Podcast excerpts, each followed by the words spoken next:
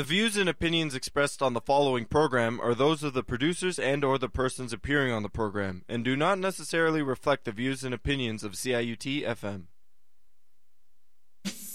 CIUT 89.5 Toronto.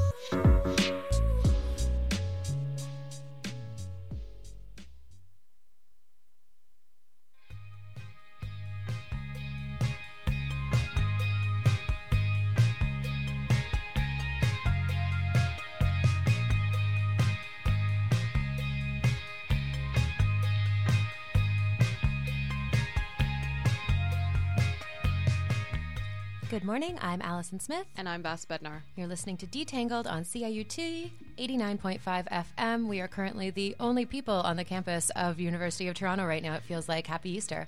Or a dystopic zombie future. As always, we're live in studio here at the University of Toronto, and here's what we're detangling together this morning. Last week, the Roseanne reboot premiered to the highest ratings for any network sitcom in almost four years. We will speak to a man that cried and did his taxes while watching the show, freelance culture writer John Semley. And we will detangle the range of reactions the, the resurrected show received. I hear there may be a reboot of The Nanny. I saw that on the internet. Maybe that was April Fool's. I don't know, but I got excited. Um, after that, we're going to do a Toronto politics retrospective on PC leader Doug Ford with the Toronto Star City Hall reporter Jennifer Pagliaro. You know her as JPags online. If Ford will seek to leverage his political experience as a city councillor with his newfound provincial platform, what can we learn from his track record about how he might govern the province as a potential premier. Stay tuned, we'll find out. And what is the most glorious or garish eyeshadow you've ever worn?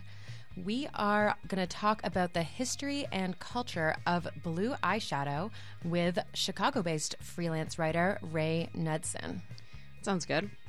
A bit about the show if you're just tuning in. I don't really wear eyeshadow, but I do want to talk about that as well. Um, every, about eyeliner? Um, I'm really bad at it. I was going to bring at Christmas. I got one of the Rihanna eye, eye oh, shadow Fenty. sets. We should have put some on for this this show.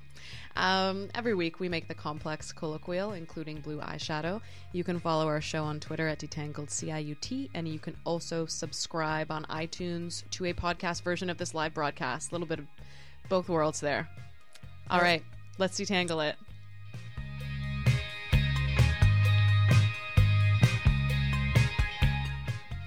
We are joined on the line by John Semley. John is a freelance writer based in Toronto, and his writing has appeared in a bunch of places. He regularly contributes to film and book reviews in the Globe and Mail, and he's usually on CBC Radio Q on Monday mornings. But this week he's with us because of the holiday. That rocks. Good morning, John. Oh, all right. We do not have John on the line yet, but we will remind you, listeners, that what we're going to talk about is the reboot of Roseanne, uh, which which started last week. I watched two episodes of it over the weekend. It's a uh, they're redoing the the 1990s show, and it has uh, gotten a lot of a lot of viewership, a lot of. Uh, articles written about it, and a lot of talk about Roseanne Barr, uh, the star and producer of the show's um, kind of political leanings, which are very pro Trump, uh, slightly controversial, and even weed into the uh, kind of right wing conspiracy world, and she and she tweets about all that. So you know, people are a little bit up in the air about whether or not they should be supporting this show, uh, whether or not they should be watching it. While Roseanne Barr, as a person, has become such a controversial figure. I think we do have John on the line now. Hi, John. Hello. Hello. Welcome. Good to be here. Happy Easter Monday to everyone. Happy Easter Monday. Were well. you were you on an Easter egg hunt this morning?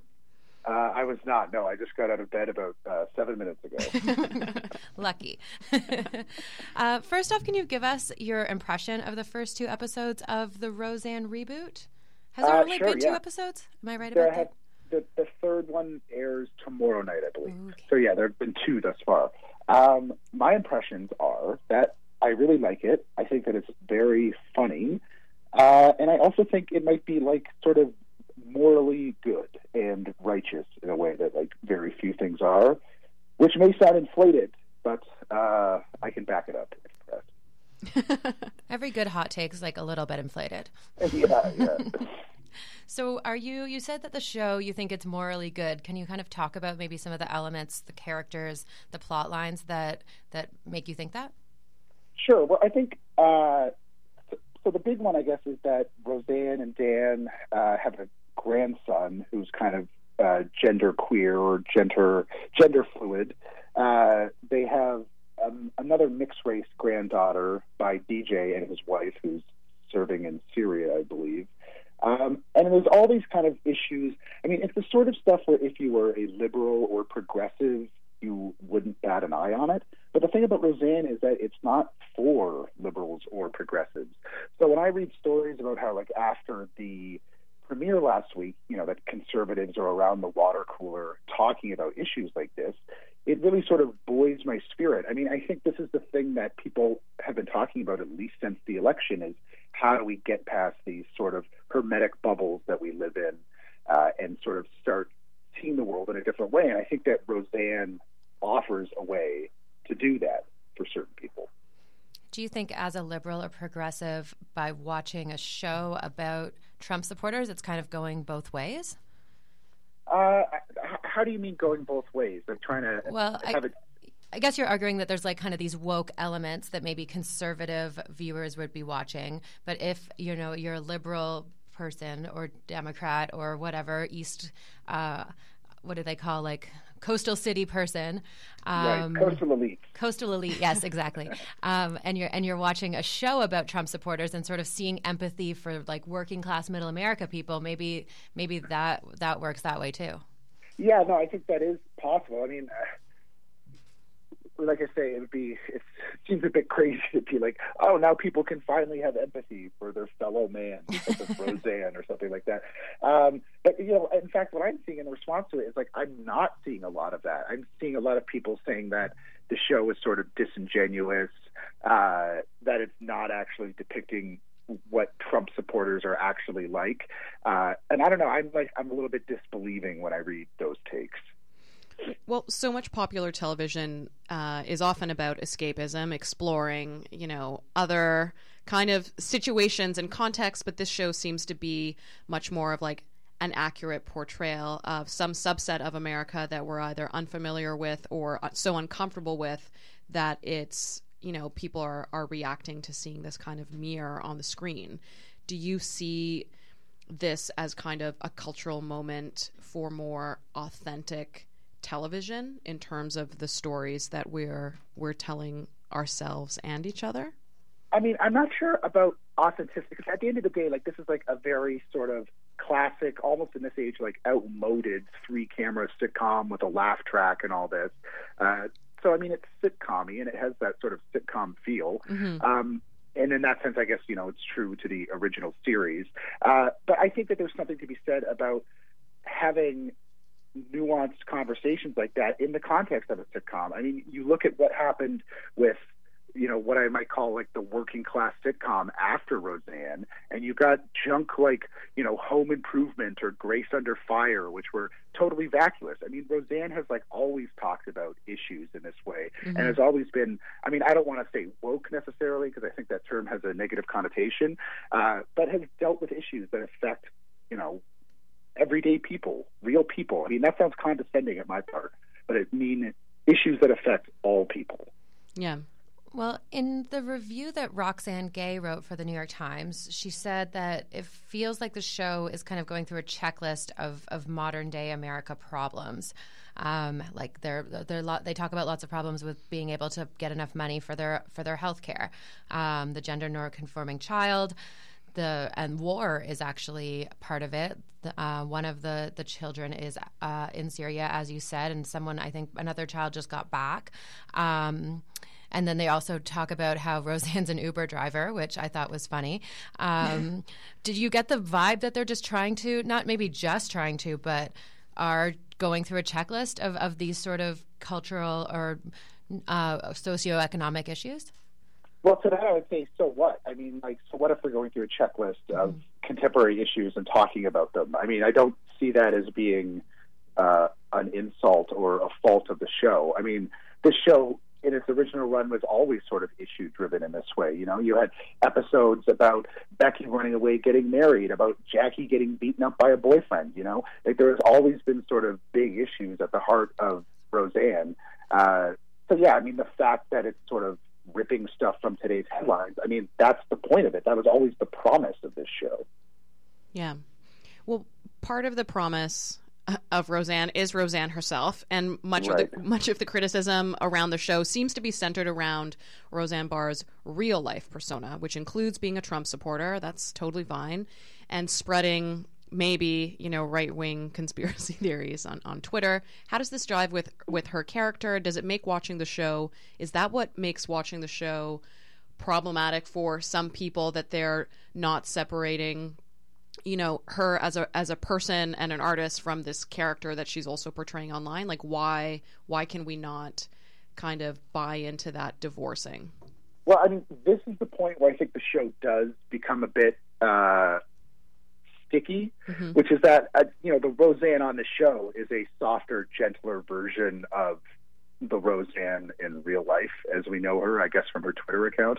Uh, but that said, I saw Roseanne give a talk in Toronto a few years ago about Hollywood child sex rings, and she was just like totally out there. Like, I mean, I'm trying to be sympathetic, but I mean, she seems not quite all there. Um, and I'm not saying that to excuse her either. I mean, she's a yeah, like a rabid Trump supporter, a rabid Zionist. You know, there's plenty of things that people dislike about Roseanne. Um, so I don't know. Is she trying to soften her own image on the show? I don't know. And at the end of the day, I guess I don't really care because 20 million people are watching this show, and it's you know at the risk of generalizing, the kinds of people who aren't reading Roseanne's Twitter feed.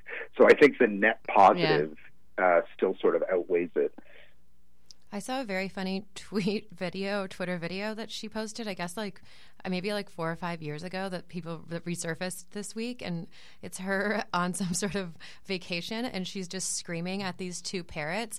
Bush did 9/11. Bush did 9/11, and I don't know why, but it was very funny. okay yeah, well, I mean, she's she's fully in the bag of like a lot of those ideas, you know. But people talk about separate the art from the artist and all this, and like at the end of the day, I, get very annoyed when I read this because the people who tend to beat that drum are always the ones who are never willing to do the work of separating the art from the artist.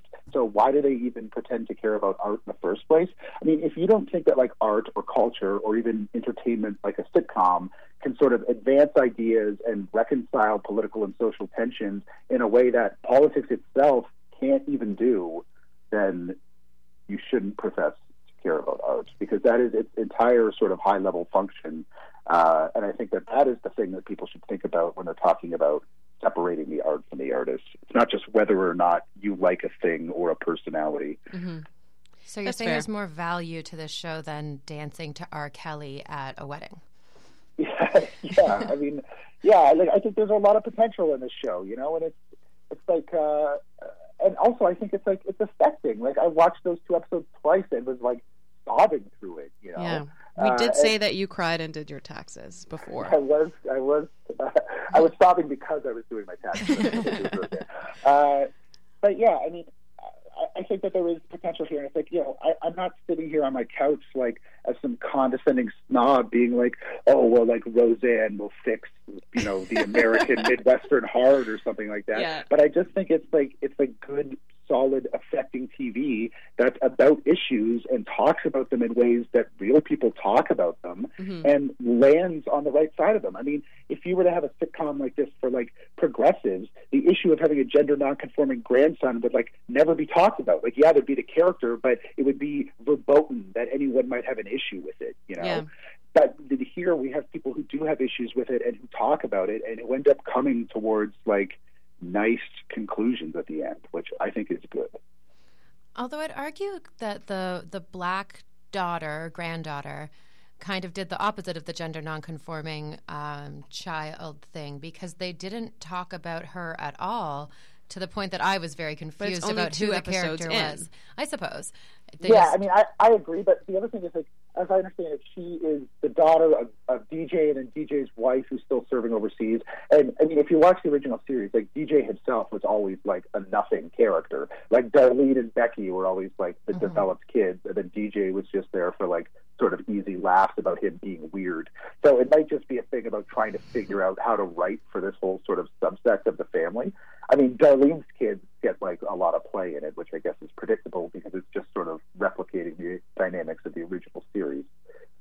Yeah. Um, I saw a lot of quizzes online. Allison was mentioning a video she watched. John, let me tell you what I've been up to on the internet, which is things where it's just like, whoa, like which characters from Friends or Seinfeld might have voted Republican, and like using these quizzes as like some kind of strange vector to, you know, as a gateway for people to have conversations about different people with different political views, or is it supposed to like fundamentally alter your appreciation for a fictional character from the 90s? Like, really? Um, yeah, I, I mean, I think it's the latter. I think that stuff like only ever makes people be like, "Oh, I can't watch uh, Seinfeld now because Kramer would have voted for Bernie Sanders or something." But uh, I mean, would Kramer voted for Bernie Sanders? I don't know. Um, but yeah, I don't know. I, I think that's that's like again, people talk about bubbles, and the bubbles are a big problem, and the way in which people seek to only find news and only find culture that benefits uh, and services their existing worldview. I mean, that is a big problem on basically every side of the political aisle. So, sort of BuzzFeed quizzes like this, I think, only service that problem instead of helping to relieve it. yeah, thanks, BuzzFeed. So, do you think that there's a space for? I mean, in Canada, we don't really have the coastal city uh, situation, although sort of, I guess, depending. Lake on Ontario, Lake Ontario, I consider a coast. It's the true, record. the Sea of Toronto, uh, as we've called it on the show before. Um, do you think that there's space for a show in Canada that that tries to do this sort of work? Despite the fact we have like no shows in Canada, but maybe this is the one we should have. Uh, yeah, I don't know. I mean, I guess like Little Mosque on the Prairie tried to do. I mean, it was a bit of a different thing where it's like you know modeling a sort of microcosmic progressive community in the hopes that it would sort of expand across the entire nation. Um, I don't know. Like, I think Corner Gas is a show that's like maybe not quite conservative art, but certainly kind of parochial and folksy and speaks to like if there's such thing as a middle Canadian heart, uh, then something like that. Uh, I Or the Red yeah, Green Show. That kind of did that. Yeah, the Red Green Show kind of did that. I mean, even I would say Trailer Park Boys. Like Trailer Park Boys is a show about people who are socially and economically marginalized, but that show has like a ton of heart. You know, like I wouldn't go so far as to call it like a progressive text or anything like that. Uh, but I think that again, it sort of lands on the right side of issues more often than not. Um, so yeah, I mean, I think there's space for it. Like, I guess you do worry with the success of Roseanne that now we're going to get like a wave of hyper didactic sitcoms where everyone's just like a caricature of a different political belief. Mm-hmm. So I, I would kind of dread that. But you know, I think that as far as again the humor and the issues and what's being talked about, like I think a show like this can really get people to think about it. And again, like these are people who don't watch the Daily Show or like Colbert or whatever. You know, they don't Yeah. like think about politics in that way. Yeah, I also think it's. I mean, it is. It was fascinating for me to read that, you know, ABC was revising their strategy post Trump, and you know, maybe this is a narrative that they're only presenting now, or you know, in hindsight, but you know, actually thinking about audiences that may be underserved by what they're offering and how they can better target to them is still a fundamentally like good thing. It's a It's an important thing for broadcasters to be thinking of and uh, I guess connecting to politically. So I have an appreciation for that. I we the last thing we wanted to ask you is about um, what happened to Jerry, Roseanne's son, but we were reading about it, so we kind of know that the kind of like one missing character link where years ago it turns out she was pregnant on the show for like over a year because she Right. she started fake pregnant and then was real pregnant, so they just like kept it going. Um, were you looking were you looking out for Jerry, her son, when you were watching those first two episodes, or too engrossed in uh, TurboTax? Uh, uh, first of all, I don't use TurboTax and would not want to sponsor them on air. Uh, but yeah, Jerry Jerry Garcia Connor, the uh, the missing Roseanne child. I don't know if he'll come back. I mean, they're doing a lot of fun things. Like they have both Becky's on it, uh, which is something that Rosie fans like myself were clamoring for. uh, but I don't know. There's a there's a lot. There's like eight episodes left of an 11th season, so who knows? I mean, uh, it, again, it would kind of be a shame if it just becomes this sort of sticky, like, oh, look who walked in through the door with uh, a laugh track. But then that's the kind of show it is. So Yeah. uh, maybe it would be fun. Well, thank you so much for your insights, John. Thank you for having me. Right. Uh, listeners, you can follow John on Twitter at John Semley3000 for all your uh, Jordan Peterson commentary is also available there. and also watch Roseanne tomorrow night. Yeah, do it. Um, after the break, we're going to speak with Toronto Star City Hall reporter Jennifer Pagliaro about the time she spent reporting on Doug Ford while at City Hall. While he was at City Hall, she's still there. Uh, Ford wants to be the premier of Ontario, so now's the time to remember what it was like when he was a city councillor. Here is September Fades by Ralph. You're listening to Detangled on CIUT 89.5 FM.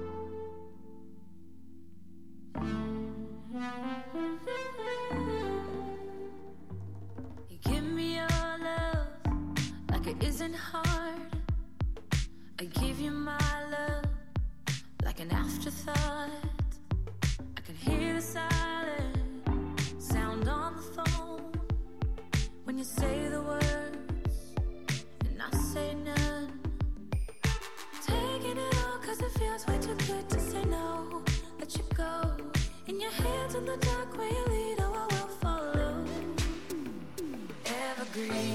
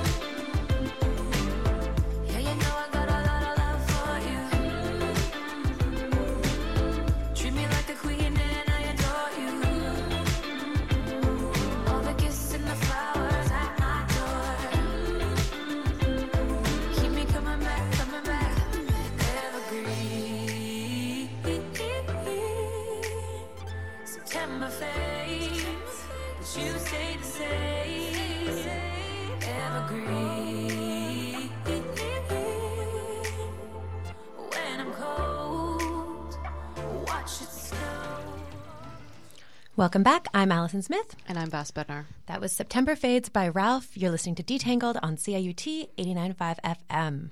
We are joined on the line by Toronto Star City Hall reporter Jennifer Pagliaro. She's written extensively on transit politics, public housing, and development issues. She was named one of Canada's best young journalists in 2013, and as far as we're concerned, that still holds five years later. She's great. How's it going? Hey, thanks for having me. Hey, good morning. Listeners, I'm going to do a little bit of a disclaimer before we dig into this segment. Uh, we are going to be using a swear word that is in relation to words that Ford said while he was an elected public official. The, so, if uh, we have at the station have decided that it's okay to use this word, it is the B word. Uh, so, we will be using it in that context. But if you have children around and don't want them to hear that word, you may want to turn the dial for a few minutes. Anyways, hi, Jennifer. Hey. Sorry. so, oh, go ahead. Thanks. Also, when you hit the table for emphasis, I love it, but it echoes onto. so you know, um, you you covered City Hall when Rob Ford was mayor and when Doug Ford was a city councilor, and then also running for mayor in Rob's place. Um, just kind of off the top, what do you think Ontario voters need to know about Doug based on his tenure at City Hall ahead of June's, you know, fast approaching provincial election? Yeah, I think uh, what's most important about Doug Ford's time at City Hall is it's really um, the second most important uh, career he's had in his life. He helps run his family business, uh, and he's been doing that for a really long time. Uh, and it's a business that exists both in Etobicoke and in Chicago. Um, but obviously, I think his City Hall experience plays more heavily, uh, should play more heavily on voters' minds going into a provincial election. This is his only political experience, and I think we can take a lot from what happened at City Hall. He was uh, a city councilor for Etobicoke North, but of course, he is uh, Rob Ford's brother and was his right hand man at City Hall during that administration.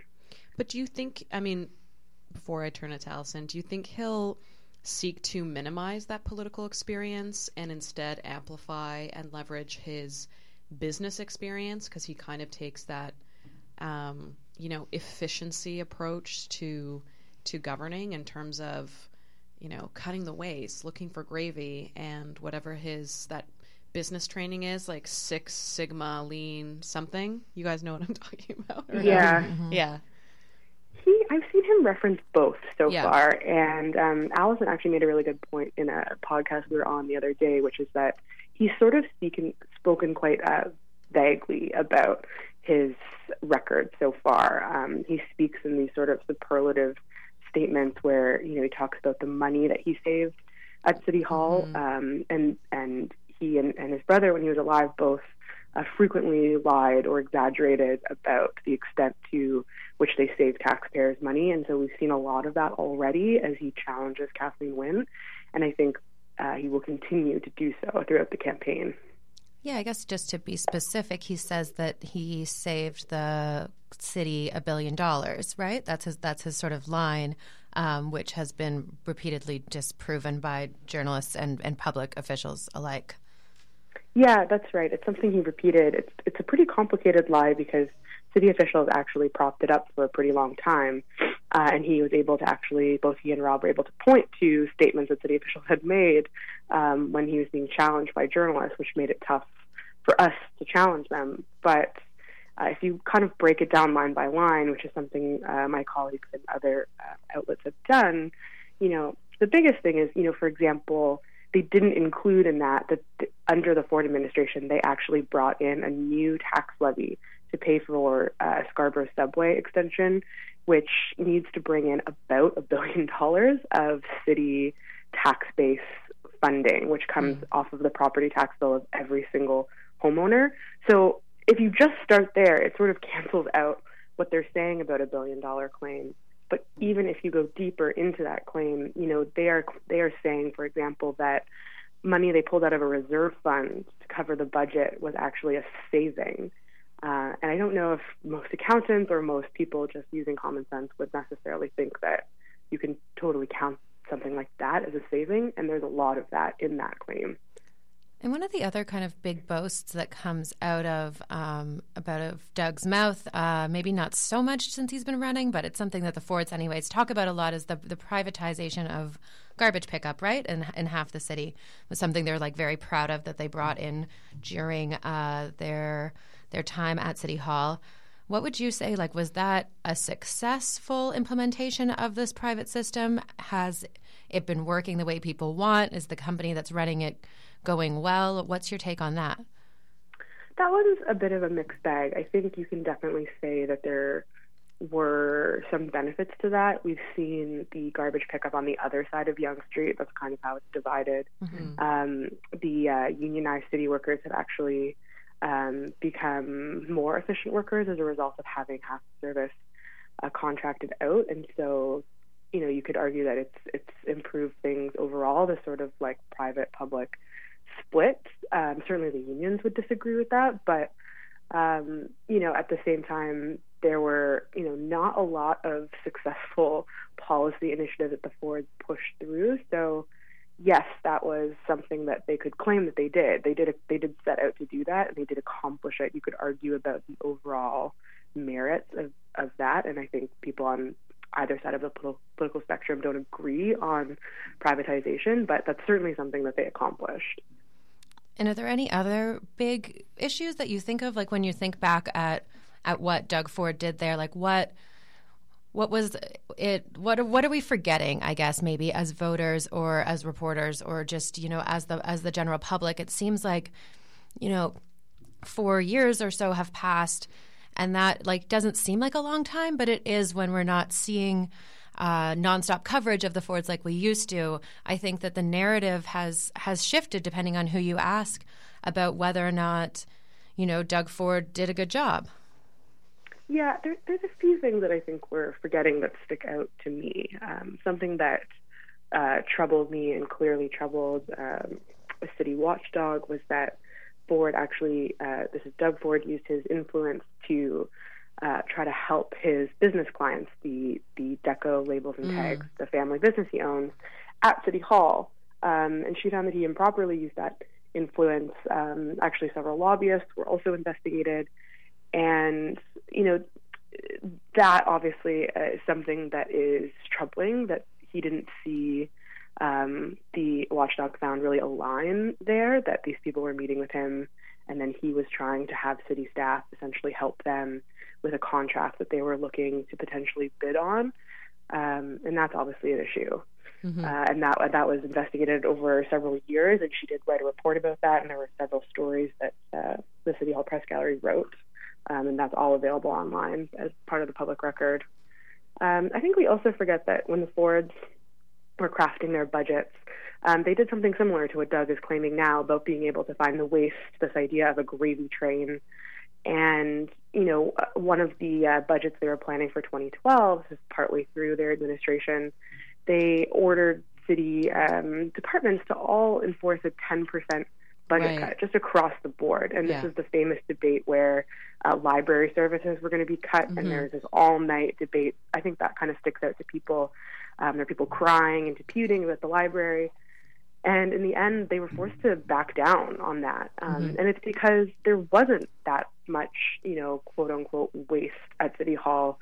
You know, most city managers I have spoken to have said there's always room for improvement. But lately, you know, city managers have been saying that we really just don't have enough money to pay for these kinds of services. And that was something that I think the Fords really failed at. They Mm-hmm. they were really good at the talking point about the gravy train, but when it came down to the actual budgeting, Yeah. uh, they were just trying to slash services to meet uh, a somewhat arbitrary target that they themselves had set. Yeah, they seem to have a bit of a, a rough relationship with the facts as well. And provincially, from the Liberals, we have this narrative of the facts still matter.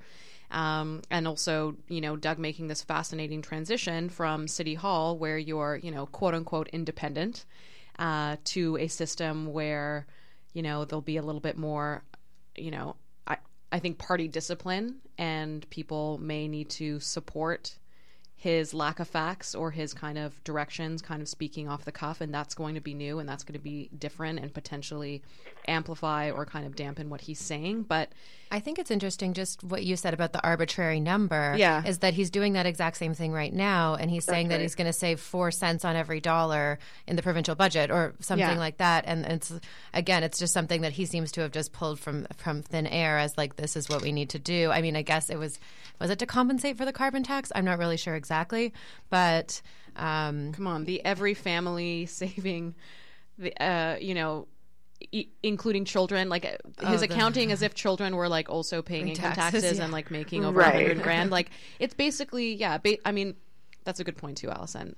I guess I'm kind of asking you Jennifer, as you anticipate seeing more reporting, like, are we going to have, you know, way more fact checking? Are we going to have these daily kind of fact checks? You know, can we take anything he says or claims at face value? And, like, do you think he'll be someone who listens to advice? Because, in theory, someone or some subset of people with more expertise are going to be providing some more kind of quantitative numeric analysis from a budget perspective and it's like what is he going to do with that um, there have been lots of comparisons to tim hudak and the numbers you know tim had been using four years ago but those were underpinned and you know he had he published research that showed how he got those numbers and that was disputed but he was very transparent and just shout out to tim hudak there because i don't think he ever got as much um, I don't think he got the accolades for that. Anyway, I'm just I'm just rambling. I'm going back to you, Jennifer.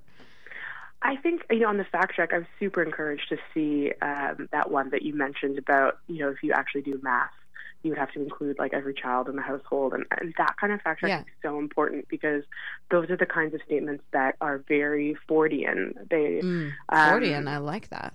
Yeah, they don't. Um, they have no like basis in actual math, and they're sort of they're really good talking points, and um, they're. It seems as though you know, with at least a certain segment of voters, they're really effective. But I think those kinds of fact checks are so crucial. Um, they're really hard to do on the fly, and I'm encouraged that um, even if it's going back a little bit after the interview is over, or um, you know another outlet doing it later, I think it's really important to do that so that people have you know the correct information or can um, you know have the the analysis sort of challenge him. Mm-hmm. Well, and it But- also means that the other reporters won't just reiterate any longer. They're not going to use Doug Ford's number that he presented, right? Not to say that 100% of them would, but some might have. Or, you know, Doug Ford said this. We know if it's like very specifically disproven in the moment or close to, that number is not going to get repeated because you'd look a fool if you mm-hmm. did. Yeah, I mean that was the problem with the billion dollar lie is that it took a while for it to be properly fact checked, and and that was on us, I think, as the press gallery. But you know, once it was fact checked, I think there's um, a sort of a wider knowledge that when he says that, it's there's sort of this like memory in people's heads, like "Ah, I don't think that was quite true. I don't think it's quite that high.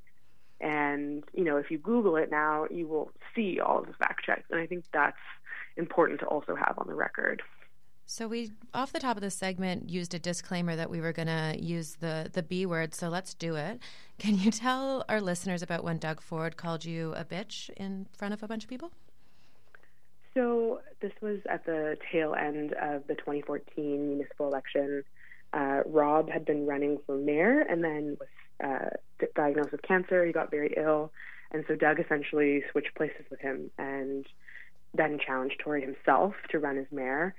And they were debating at uh, televised uh, studio debates, and afterwards, reporters got to sort of uh, pile into the studio and ask questions. And this was at a time when uh, Doug had promised to release his campaign donations list, as most top mayoral candidates often do before the actual vote. Uh, he hadn't done that yet, and there are a few other outstanding things that I really wanted to speak to him about. And it just ended up that, you know, I just kept asking questions of him, like in a row, like one after the other. He became quite agitated with me. We sort of had this uh, antagonistic back and forth. And then as he walked away, uh, photographer for the Star that was with me and um, a producer at the studio and a few other people heard him say that uh, I can't stand that little bitch.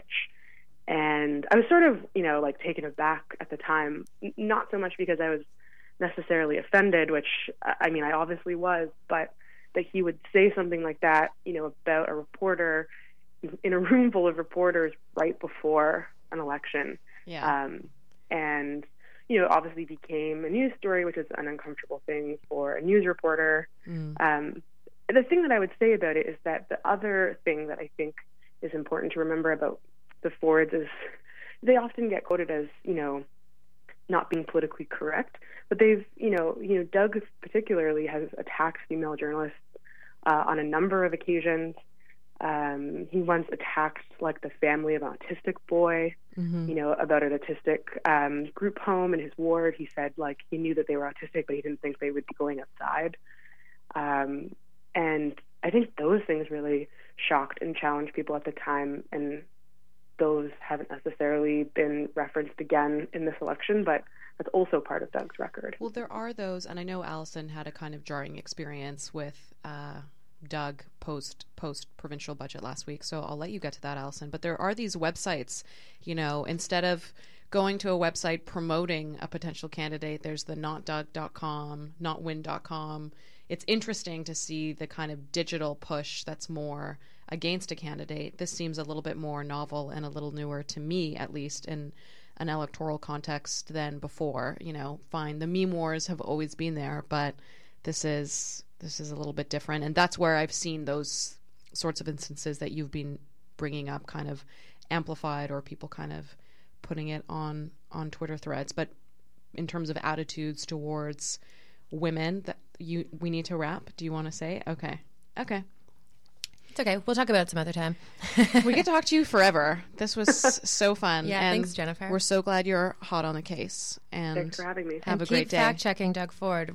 Yeah, the, the and- Queens Park Press Gallery needs you. Yeah, and good luck with your freedom of information request stuff. We've been following that, and we had meant to ask you about, you know, connecting facts still matter to, you know, your ability as the press gallery to hold hold these people accountable, and if there's a huge time lag, that doesn't help when we have four year electoral cycles. But you're gonna have to come back and talk about that because Yeah, Allison's. that, that, you said that perfectly. Thank Okay, you. no problem. Allison's turning my mic off. All right, thank you. Listeners, you can follow Jennifer on Twitter if you don't already at JPAGs. Next up, we're going to speak about glamour, feminine power, and the audacity of visible makeup. We mean more than just a subtle contour, guys. We're going to talk to culture writer Rae Nudson about a piece she just wrote in Hazlitt. Here's T shirt by the beaches. You're listening to Detangled on CIUT 89.5 FM.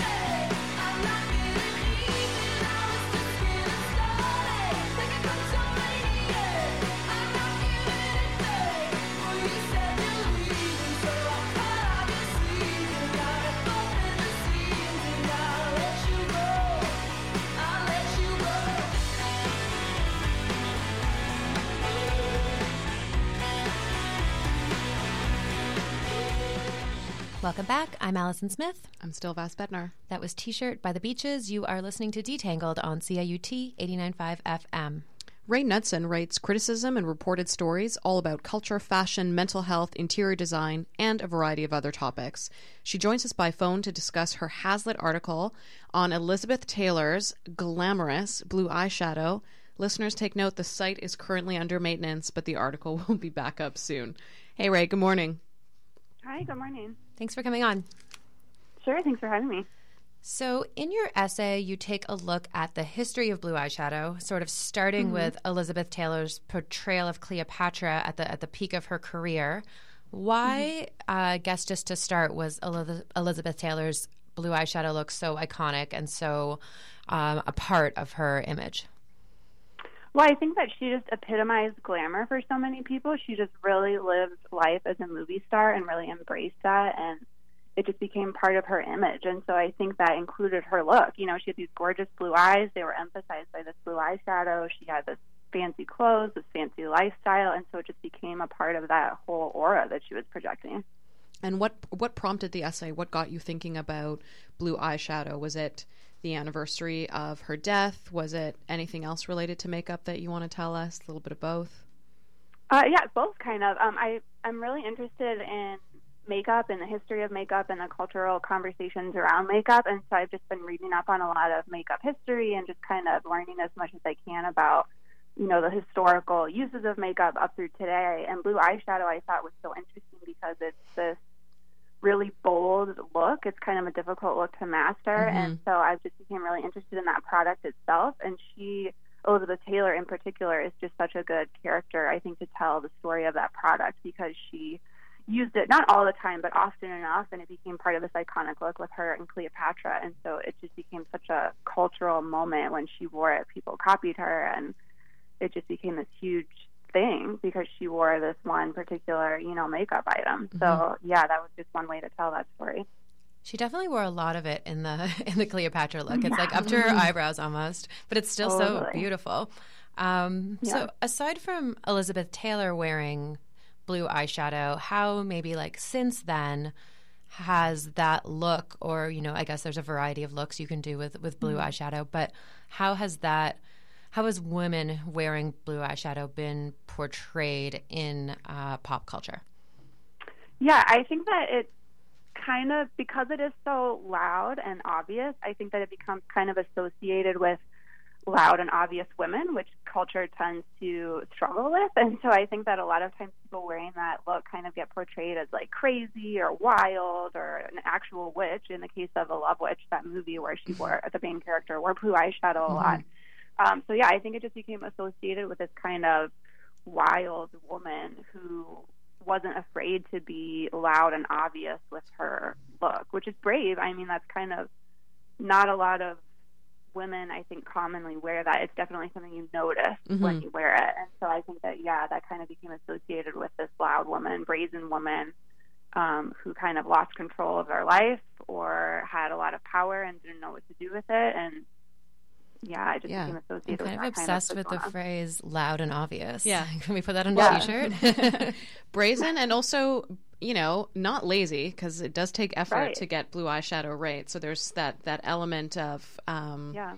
you know concerted em- embellishment and i loved how you know in taking that historical look in your article you noted that tension between kind of more visible or obvious makeup like bold lips you know the kind of eyeshadow that we're talking about versus you know wearing makeup so long as it wasn't obvious. Um, we wanted to ask you how you thought that might still be playing out today. We were sort of thinking you know with this emphasis on you know dewy skin and natural looks there's still very much a dichotomy between you know wearing makeup that's not you know really makeup or just like getting you to some kind of base versus full, a more fulsome, you know, eye-catching look. Yeah, just L-E-W-K. drama. Like where basically where's the drama? Tell us everything. Yeah, no, I think that you're so right, and I think there's definitely like there's an emphasis on skincare right now and Right. natural dewy skin, like you were saying, and so I think there's very much a split in like, oh, I have beautiful shiny skin and a bare face or a face that looks bare, and then this opposite look that's almost exaggerated, really bold makeup. I know the blue eyeshadow is often used in drag, and it just so I think that there's definitely a split between full face of obvious makeup, very loud. This is on purpose, or my skin is fresh and dewy and I'm just naturally beautiful like this. And so yeah, I think it definitely still has that split and there's still those implications. Um I think that's why I think blue eyeshadow is so interesting because it's kind of a difficult makeup product to master. So like you said, Oh, you kind of have to be confident, you have to know kind of what you're doing to make it look good and that's a makeup is traditional. I mean, in our culture, has been Or embrace looking bad. Under yeah, yeah. Just be like, I'm wearing it. It's already on. yeah, Did my best. yeah, yeah. So it's like definitely associated with women, and and women tend to get punished if they're too loud and too Mhm. obvious and too Mhm. in control of things. And so yeah, I think blue eyeshadow is like advertising that because it's so obvious when you're wearing it, you can't hide that you're wearing blue eyeshadow. hmm So yeah, it's really indicative, I think, of that split. And I think it's been interesting, actually. Glossier, that makeup brand that um, is kind of into doing natural looks, actually just came out with an eye shadow, like a liquid eyeshadow, and blue was one of their colors that they came out with. But it's very, um, you can build it, it can be faded, it, and so I thought that was really interesting because I never would have pictured them to come with like colored eyeshadows, and that's the recent product they came out with. So it's kind of blending a little bit um, in their makeup line, at least. You can be dewy and blue. Yeah. hmm I love that you mentioned the Love Witch in your in your article because yeah, her makeup is super iconic. That's a 2016 kind of horror movie, I guess. Uh, Yeah. ca- very like campy horror movie that was written, produced, and starred in by the the same woman. I don't know her name off the top of my head. Um, just speaking of Actually, like the actress who starred in it is uh, Anna Billers, the director who made it, and then um, the actress who starred in it is a different woman. Her name Oh. is Samantha Robinson. Okay, I didn't know that. Anyways, great movie, great eyeshadow, and my friends Yeah. and I have actually tried. We have tried to recreate that eyeshadow look before. It was hard. To Vass's point about it being not easy to put on, that is true. It didn't look great, but I'm willing to try again.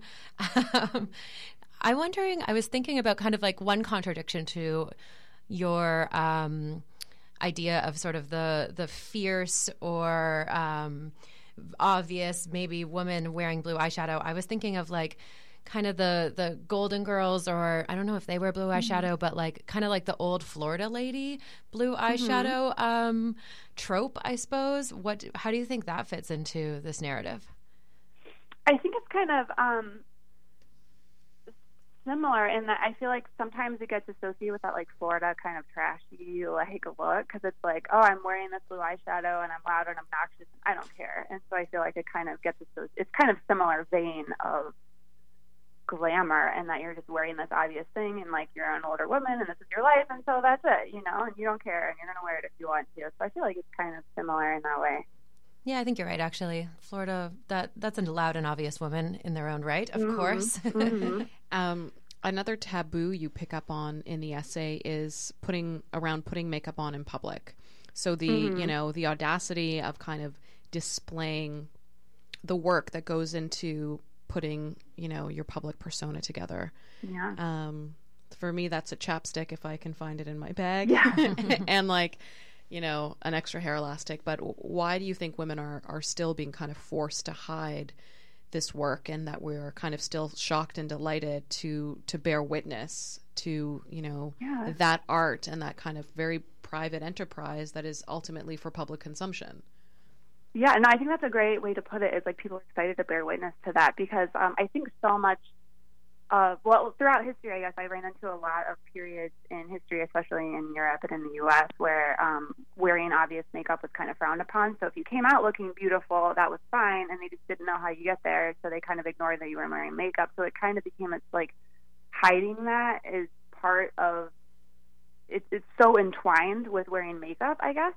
And so it's so hard to be out in public and put it on and say like I didn't just wake up like this. This is work. This is effort, and this is me doing that work and effort. It's kind of vulnerable to share that, and I think sharing the secrets of how you became beautiful is something that people really struggle with because they just want to be believed as beautiful without trying, you know, and you just want to mm-hmm. appear that you look like that anyway and you didn't really try that hard and like oh i just put on this old thing you know? And so i think that there's such a entwined culture around secrecy and kind of hiding the effort behind it. And so yeah when people do that in public and people still like they talk about like oh this girl was putting makeup in her car or putting it on in the train and it's just still kind of frowned upon and, and looked down upon because you're doing this thing out in public and it should be in a bathroom or you should be doing it in private or before you left the house. But Well, we've talked a bit know, about yeah. how um, we, and we, we this came up a few minutes ago, but skincare is like you know the Mm-hmm. trend thing right now, and there's so much advertising of skincare everywhere. Uh, I can definitely say, as a 30 something year old woman, I'm, I'm exposed to this marketing, um, especially on like Instagram and stuff like that. But what you're always seeing are like the beautiful sterile bottle or like a couple drops Yeah. of this oil. Like they're even in that, like something that's just so widespread, you're rarely seeing anyone actually put it on their face. Yeah. Yeah, Um, no, that's true. That's a really good point. Yeah, and that, do- and I think people are kind of opening up more. There's a trend to talk about the work that goes behind that. And here's the 10 products that I use, you know, to look like this. So I think that that is positive to be kind of more open about the work and the products and the money that it takes to, you know, have beautiful skin. Um, so there's kind of a moving toward being more public about it. But yeah, it's not you're not like in the office, you know, slathering on egg oils. You know, that's still kind of mm-hmm, frowned upon mm-hmm. as like inappropriate. you know? Well, you're not. No, I'm just kidding. Um, what would you call it? So, I mean, there's there's self care Sunday. We've talked about that in terms of how people are starting to give give others a peek into some of their skincare. So we need a blue mm-hmm. eyeshadow one? Yeah, what would you call it for you know visible makeup Monday? Like, tell me tell me about what we can do to Tuesday. embrace it a little bit more and kind of kind of egg each other on as we consider painting our faces a little bit more. Yeah, no, I like Makeup Monday. I think that sounds good. And Okay. say, like, I spent 30 minutes on this look. It took 500 steps, and I Yeah. am beautiful, you know? and 500 it's like, I think that that's a really good idea. That's awesome. Well, Rae, we will keep looking for your makeup writing. Um, it's something we're definitely really interested in, and I think is something that doesn't get talked about enough. So, Yeah. very into it. Thanks for doing this piece, and thanks for coming on the show. Thank you so much. Yeah, thanks for having me. Uh, listeners, you can follow Rae on Twitter at R Hudson, and you can find her piece No, in RCL Nudson. RCL Nudson. My computer screen is too small. My font is too small.